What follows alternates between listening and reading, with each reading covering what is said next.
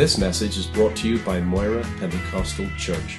We hope that it will encourage, challenge, and inspire you in your walk with God.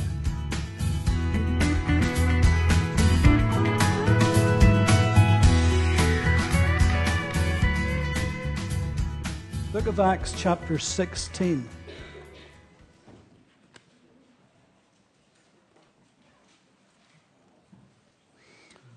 Um, we'll begin reading from verse 16. Speaking about Paul and Silas. Now it happened as we went to prayer that a certain slave girl possessed with a spirit of divination met us, He brought our masters much profit by fortune telling. This girl followed Paul and us and cried out, saying, These men are the servants of the Most High God, who proclaim to us the way of salvation. This she did for many days. But Paul, greatly annoyed, turned and said to the Spirit, I command you in the name of Jesus Christ to come out of her. And he came out that very hour. But when her masters saw that their hope of profit was gone, they seized Paul and Silas and dragged them into the marketplace to the authorities. And they brought them to the magistrates and said, These men, being Jews, exceedingly trouble our city and they teach customs which are not lawful for us, being Romans, to receive or observe. Then the multitude rose up together against them, and the magistrates tore off their clothes and commanded them to be beaten with rods. And when they had laid many stripes on them, they threw them into a prison, commanding the jailer to keep them securely. Having received such a charge, he put them into the inner prison and fastened their feet in the stocks. Verse 20 And they brought them to the magistrates and said, These men, being Jews, exceedingly trouble our city. Are you a troublemaker?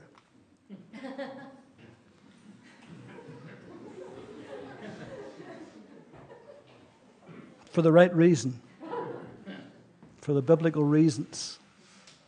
These men were troublemakers. They caused a stir, a sensation events in this past few days has caused our country to experience what I would call collective apoplexy. A notable pastor of the largest church in the land denounced the religion of Islam in no uncertain terms. The next day, all hell broke loose. The airwaves crackled and fizzled with cries of outrage. Apologies were demanded. Newspaper headlines blazed the controversy, their front pages. The Muslim community was outraged. Politicians began to air their views. And when the First Minister and the Deputy First Minister exchanged heated words, Suddenly, it was no longer just a Northern Ireland thing, it became a global thing. BBC, CCN, Al Jazeera, and many broadcasters around the world reported the event. Panels of pundits were wheeled out to discuss and to debate the issue. Cameras and microphones were pushed into people's faces on the street, asking their opinion of such a thing. Social networking sites went viral like wildfire spreading the word, all because a preacher denounced another religion as evil. I've been saying from this pulpit for years that there would come a day when everything we say will be looked at and ridiculed and challenged and perhaps even in a court of law. This day is upon us. Now, leaving that specific incident aside, because people have their own views on what was said or how it was said. But leaving that aside, I want to challenge our thinking today. We're living in a time when society without question, has become much more multinational, multicultural, and because of that, multi faith. There's over 80 different nationalities now in Ireland. Nothing wrong with that in itself, but oftentimes new religions come in in the heels of that. And this is what's happened here. And so, in order to accommodate the various religions, we Christians are told that we must be inclusive, we must be tolerant, and we must not, for the sake of diversity, ever challenge somebody's religion or somebody's lifestyle. It doesn't matter how they challenge us, but we must not challenge them. So, no matter how unbiblical or offensive it may be to us as Christian believers, we dare not challenge it. And to do so, we are told, is unchristlike, intolerant, bigoted, and judgmental, and goes against love thy neighbor. That's what we're being told. And so, if anybody challenges anybody else's religious views or their lifestyle views, then you may be accused of being a bigot, a hate monger, and you may actually be charged with a hate crime. This is what it's come to. Now, why do we want to reach men and women for Christ and why do we want to love them for Christ's sake? We must never, ever dilute the Word of God the truth of God's Word, to say what's in the Bible, to say what the Bible disagrees with, we must never dilute that. Amen. Now, this has got me thinking. And I don't know when this came in, but somehow or other, in the Christian church today, we almost look at Jesus the way the world looks at him as a man who was so mild and meek, inoffensive, soft spoken, compassionate, kind, that he would never say boo to a goose. I don't know where we got that from. Certainly didn't get it from the New Testament, as we'll see this morning. Because actually, in the Gospels, Jesus challenged the religious conventions of his day. He faced them head on. He particularly fronted up the Pharisees. You don't have to read very far into any of the Gospels to see that Jesus challenged the Pharisees and what they stood for. He called them whited sepulchres, full of dead men's bones, hypocrites, at one point, he was so righteously angry, he made a whip of cords in the temple. Do you remember? And he kicked over the money changers' tables and he drove them out and called it a den of thieves. Very forceful. Called Herod a fox. Fox is something that's sneaky and crafty. Go tell that fox, Herod. John the Baptist called the Pharisees a brood of vipers. Who warned you to flee from the wrath to come? That's very forceful, isn't it? Not meaty mouthed. The Apostle John, he didn't stand for any niceties when it came to false teachers and false doctrine. In 2 John verse, chapter 2, verses 9 to 11, let me just read. Whoever transgresses and does not abide in the doctrine of Christ does not have God. He who abides in the doctrine of Christ has both the Father and the Son. If anyone comes to you and does not bring this doctrine, do not receive him into your house, nor greet him. For he who greets him shares in his evil deeds. The Apostle Paul was even stronger than that. In Galatians chapter 1, listen to what he says. Verse 6 I marvel that you're turning away so soon from him who called you in the grace of Christ to a different gospel, which is not another. Well, there are some who trouble you and want to pervert the gospel of Christ. But even if we or an angel from heaven preach any other gospel to you that we have preached to you, let him be accursed. As we have said before, now I say again if anyone preaches any other gospel to you than what you have received, let him be accursed. That's strong language, isn't it? I mean, that's tough, isn't it?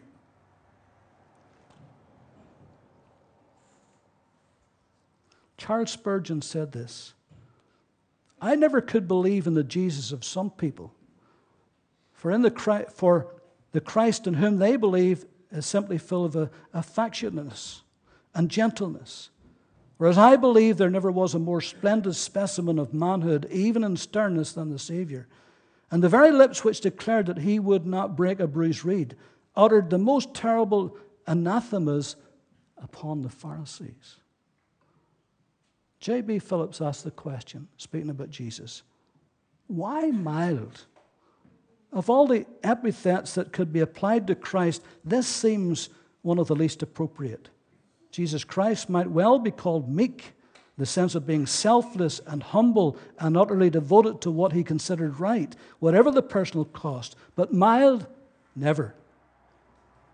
So, as far as the religious establishment was concerned, as far as the civil authorities were concerned, as far as the political Herodians were concerned, Jesus was a troublemaker. And what did they do? They crucified him for it. When Jesus said the simple statement, I am the way, I am the truth, I am the life, no one comes to the Father except through me. Can you imagine how offensive that must have been to the Jews? I mean, they were appalled that he would even dare to say such a thing. But he said it. And do you know what? It still appalls people today. It still appalls people today that we claim that Jesus is the only way to heaven. Trust me, people get upset about that. Now let's go back to Acts 16.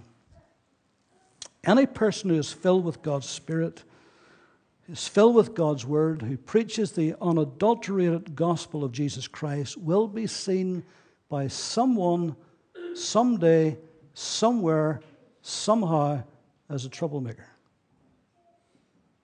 There is a groundswell, unless you've been living in Mars, there's a groundswell, a rising tide against Christianity in Great Britain. And it has seeped into our society. And what happened last week is just the tip of the iceberg. And we're going to see much more of it in the days that lie ahead.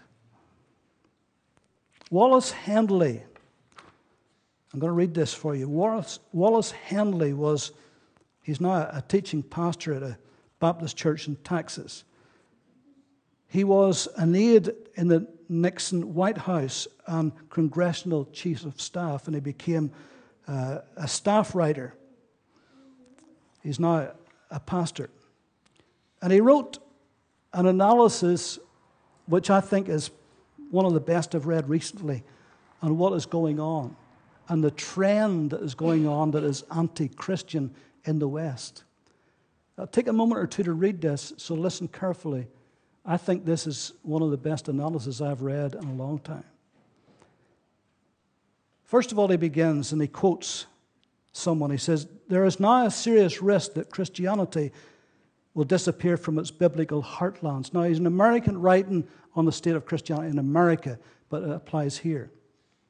There's now a serious risk that Christianity will disappear from its biblical heartlands said a report by the think tank Civitas about persecution of Christians in the Middle East.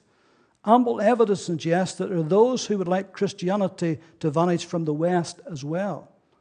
The Civitas report was entitled Christianophobia. It highlights a fear among oppressive regimes that Christianity is a Western creed which can be used to undermine them. You see that happening where they're saying, oh, Christianity, that's from the West. And when that starts in here, then they'll be spying on us and they'll change everything about us because it's a Western thing. So that can be used to undermine them, according to a report in the London Telegraph, he writes.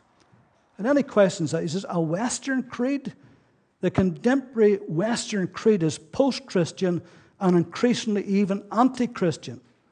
One could hardly classify as Christian a culture with a selfie as the icon before which multitudes worship. Ouch. Where unbounded sexual engagement is the core sacrament, where the biblical based family is becoming a museum piece, and where the blood sacrifice is too often unborn children. In fact, as the growing movement to stifle free speech and expression reveals, Western culture would like to get rid of the pesky voice of biblical Christianity altogether.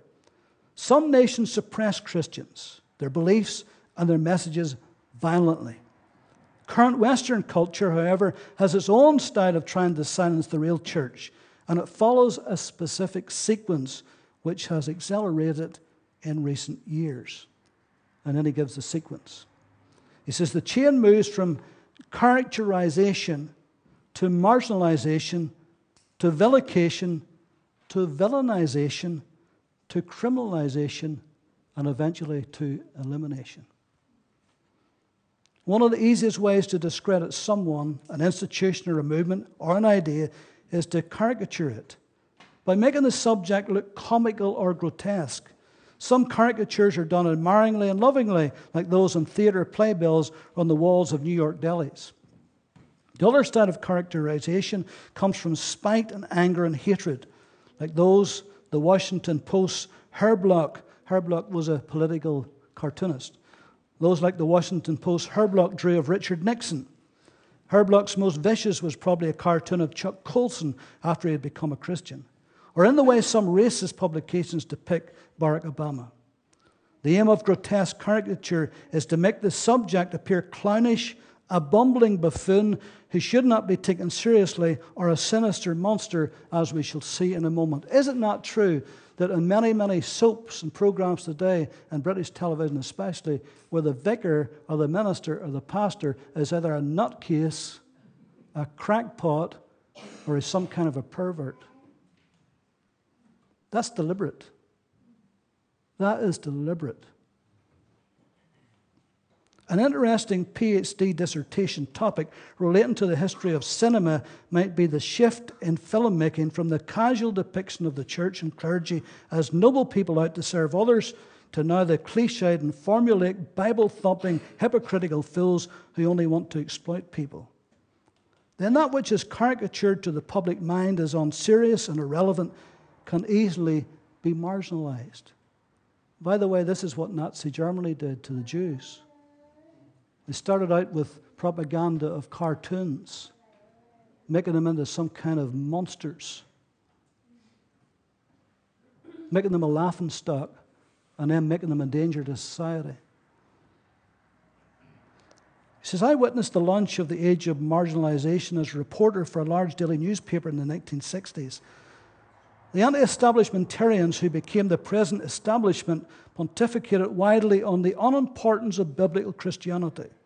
From that beginning, marginalization went on to become public policy as the church was sequestered behind a bigger and bigger wall of separation that fenced out the wrong culprit. A regime that might want to create its own religious establishment or one of those godless policies would cause it to throttle a church. Just a wee bit more. Vilification easily follows from marginalization. To vilify is to defame, to defame and slander. The goal is to shrink respect for the person, the movement, the institution, or the idea that's being vilified. Marginalization says the person, the movement, the institution, or idea deserves only a minimal and peripheral role in culture. In other words, it's irrelevant, doesn't mean a thing, forget about it. But vilification suggests there are really should be no role at all for the vilified subject. It is nothing to contribute to the great societal conversation. Now the danger mounts and the possibility of persecution looms. What has been merely caricatured, marginalized, and vilified is now villainized. That, pesky, that pesky person, movement, institution, or idea is no longer to be scorned merely, but feared. It is the bad boy on the cultural street, ready to trip or assault the noble civilization builders and freedom defenders who gallantly march by. The consensus makers in the contemporary establishments of entertainment, of information, of academia, and governance raise national awareness regarding these villains. At this point, there's not enough evidence to send in an armed team to get the villains off the street. He's talking about Christians, by the way. But the cultural SWAT team is standing by. After villainization comes criminalization. And boy, we're at this stage. New laws are written redefining marriage or infringing on the freedom of conscience and practice within the villainous class. That's us. And suddenly there's a smoking gun. Lawsuits stir in the minds of the protectors of the cultural consensus. A Chick fil A here, a Hobby Lobby there. That's two American major companies that uphold the precepts of Christianity. And they've come under attack, not only from public, but actually from the government. A pastor refusing to perform a same sex wedding. A Christian baker refusing to bake for a marriage ceremony not in accord with his faith. Christian B&B keepers who won't accommodate homosexual couples. Elimination logically follows from criminalization. The offenders must be removed for the greater good. In some parts of the world, elimination is of the blatant style. Hang them, gas them, behead them, anything, just eliminate them. But in civilized America, elimination takes a different form. Fire corporate leaders who have gone against political correctness and the establishment line. Dismiss them from the boards. Lynch them in the media. Anything short of literal blood, just get them out of the way. The church needs to be ready, he says. She must rest in the hope, not like the early church in Rome, she is prepared in the catacombs for greater ministry up in the public square. That was a long reading, but I think the analysis is brilliant. And I think that you can see that unfolding before our very eyes, even, even in this society. Mr. Cameron lost heavily in the polls. 16 councils he lost, 198 candidates. And everybody's saying it's because of immigration. His own party members warned him that the gay marriage thing could finish the Conservative Party. 600,000 people, including most of you, signed a petition against it. You know what he did with it? He binned it. He totally ignored it. And they warned him do it at your peril. And now he's paying the price. But government knows best.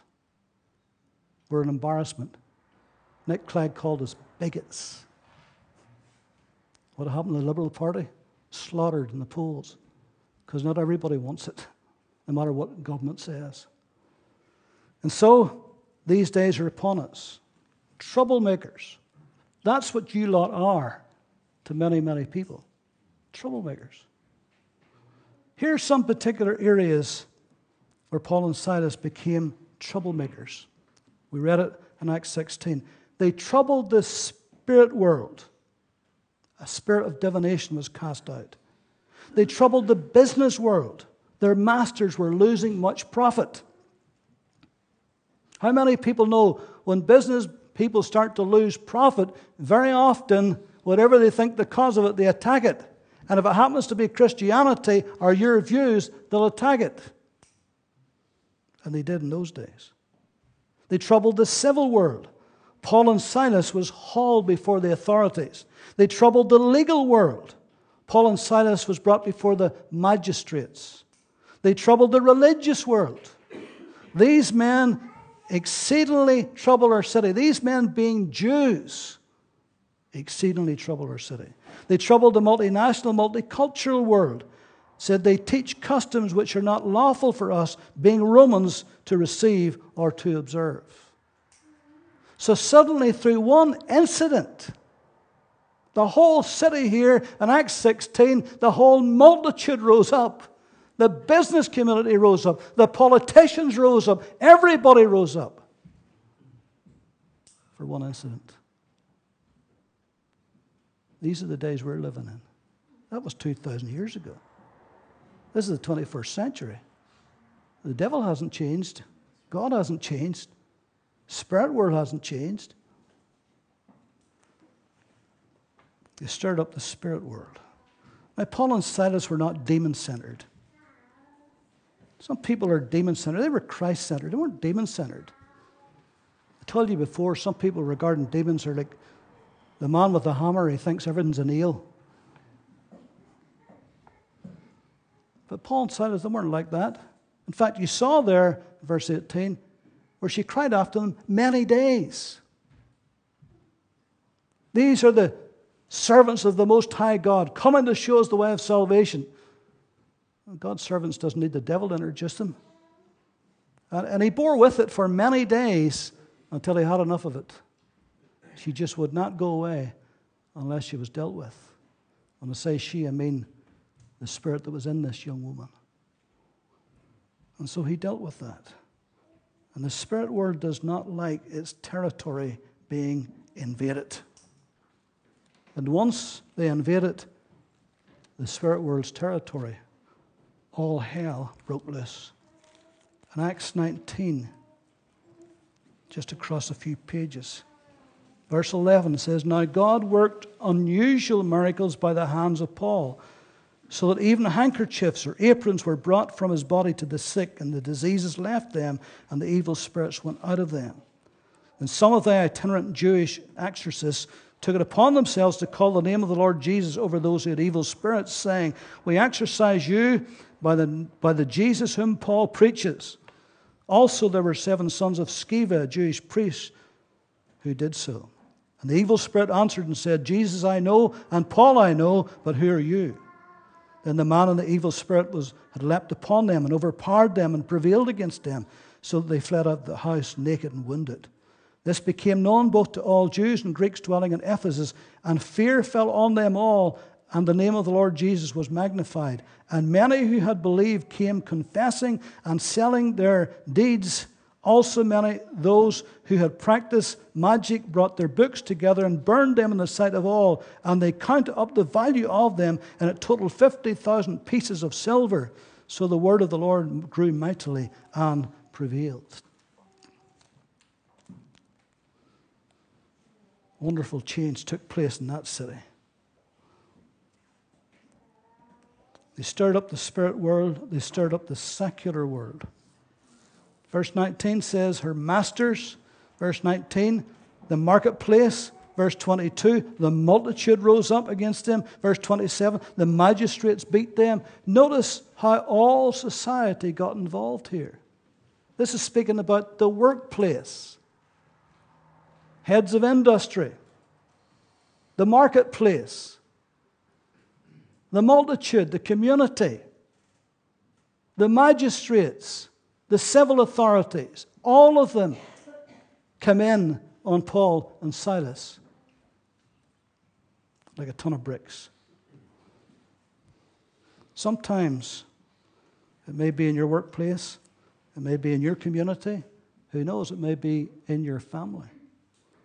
Sometimes it's because of your integrity, your honesty, your uncompromising stand, your constant faithfulness that brands you as a troublemaker. If only you would just compromise a little bit.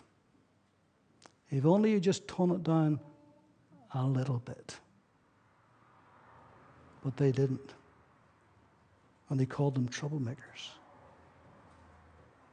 Joseph wouldn't compromise with Potiphar's wife. And that caused a lot of trouble, didn't it? A lot of trouble.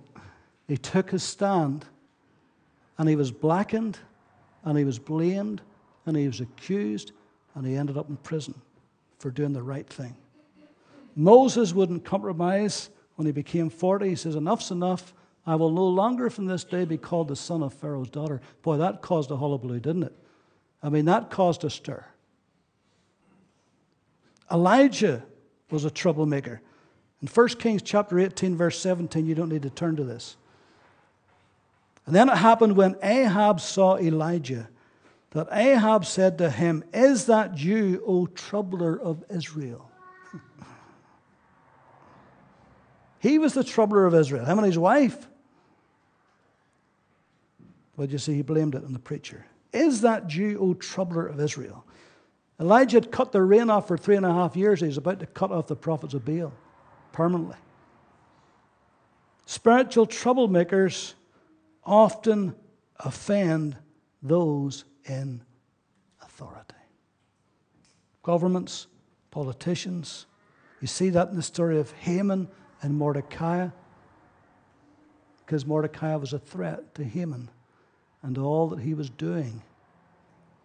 And whenever Mordecai came to the fore, the plan was to destroy him. Didn't work. We see that in Daniel 5 at Belshazzar's feast and how he saw that writing on the wall. And nobody could read the writing on the wall except Daniel the prophet. And if you read that story, he was not backwards about coming forward. It could have cost him his very life to say what he said, but he said it. This is what the writing is. You have been weighed in the balances and you have been found wanting, and God's going to strip your kingdom from you. Imagine saying that to King Belshazzar. He could have took his head off, but he was bold enough to say it, wasn't he? They disturbed the religious world. These men, being Jews, exceedingly trouble our city. We're Romans, they're Jews. We don't believe what they believe, and they're troubling us. They stoned the prophets, they crucified Jesus. The preacher of righteousness will always trouble the preachers of religion. Did you hear me? The preachers of righteousness will always trouble the preachers of religion. That old fella in the pulpit who does not preach the gospel is going to do you no favors. He'll take you to hell. Why does he do that? He doesn't want to offend anybody. He doesn't want to offend his congregation. He doesn't want to offend the business people in his congregation. He doesn't want to offend the big hitters. He doesn't want to offend that counselor there. He doesn't want to offend anybody. And then in comes a young upstart, a young curate, or an assistant. He's just fresh out of Bible college. He's raring to go. And he gets up and he preaches the gospel, and suddenly he's a troublemaker. He's upsetting everybody in the place. It's time to move him on. A lot of that in this country, by the way.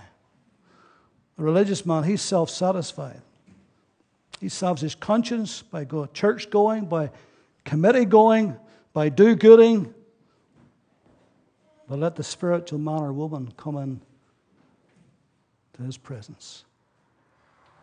And he will not like it because he will be challenged his self righteousness, his false security, his form of godliness but denies the power, and then see what happens.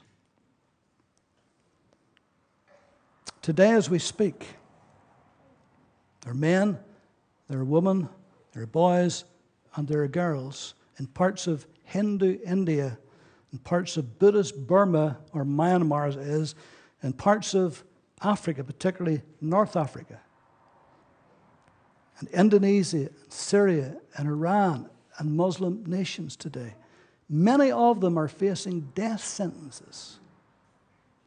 Meriam Ibrahim, it's just been announced today because of the world outcry. She was going to be given 100 lashes and then hung because she became a Christian and wanted to marry a Christian. And in Sudan, they threatened to lash her and hang her publicly for that. He said today that she's going to be getting free. But that's not untypical. There are pastors in prison today for no other reason there's churches being burned down, sometimes with the people in them, for no other reason than they're followers of Jesus Christ. That's the only reason. So in 2,000 years, things hasn't changed at all, really. Let me close with these verses. Hebrews 11, 35 to 40. You know it well. You don't even have to turn to it unless you want. Others were tortured, not accepting deliverance that they might obtain a better resurrection. Still others had trial of mocking and scourging, yes, and of chains and imprisonments. They were stoned, they were sawn in two, they were tempted, they were slain with the sword. They wandered about in sheepskin and goatskins, being destitute, afflicted, afflicted, tormented, of whom the world was not worthy. They wandered in deserts and mountains and dens and caves of the earth, and all these, having obtained a good testimony, through faith did not receive the promise. God having provided something better for us, that, we, that they should not be made perfect apart from us. After 2,000 years, it's still going on. In fact, it's increasing daily. for no other reason than you love Jesus and you serve the Lord. You say, I'm a Christian. That's all you got to do, some of these nations. Said a moment ago that, as we close, that Jesus, he could say some of the most hard hitting things imaginable to the scribes and Pharisees. Part two tonight. I want to continue and I want to look at Jesus and some of the issues he dealt with and some of the people he dealt with and how he dealt with them. No question, whenever the sick came to him, or the tormented, or the diseased, or the brokenhearted, or whatever, no question about it, he had such compassion and love and mercy for them. But there were others. Boy, he was rough. He really was rough. And he said the hardest things to them. And he challenged their core beliefs. I want to talk about that tonight. Why? Because of what's happened. But not because of what's happened, because of what's going to happen. Church, we need to wake up. Open our eyes. Don't live in a bubble. It's happening. And it's going to happen more. It'll happen in your workplace. It'll happen in your school. It'll happen in your university, if not already. It's happening. So we need to understand and be prepared and to know and get away from this notion that Jesus was only soft spoken, compassionate, and kind, and he was all of those things. But let me tell you, he could be really, really tough. Really, really tough. Amen. Could say the most hardest things. He condemned some people outright, forthright, in front of everybody. So get away from this one sided view of the Lord that somehow we have grown up with. Maybe it's because of our Sunday school. Uh, you know, we, we, try to teach our children about Jesus being lovely and kind and gentle and so forth. He all those things. But as adults, we need to see the other side. We need to see the other side to toughen us up. Because otherwise, we're being accused of being unkind and unloving and intolerant and judgmental and all of this stuff and love thy neighbor, and he just goes on and goes on until you just say nothing to anybody because you may offend somebody. But what about the truth? It doesn't mean that we have to be go out of our way to be really, really nasty with people for the sake of it. But when it comes to defending the Word of God and truth, sometimes you just have to take a stand and let the chips fall with a lie. Amen? Amen. Part two tonight. Don't miss it. Let's see how Jesus dealt with some issues.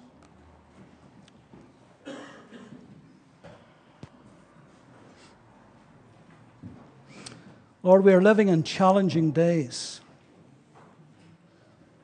when everything this book stands for is being challenged and we're told it's irrelevant, that it has no bearing in modern life, that we're relics of a past age. But Lord, your word stands forever. It never changes. And it's still as powerful today as ever it was.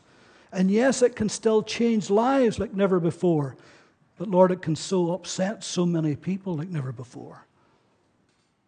Help us, Lord, to understand this. To know who we are and know what we believe. That Christ may be magnified and glorified that his word may be stood for, that righteousness may prevail. In the name of Jesus.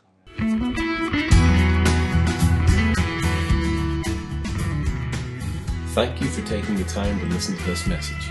For more messages like this one, visit us online at www.mpc.org.uk. You will also find a selection of informative videos at youtube.com forward slash Moira Pentecostal.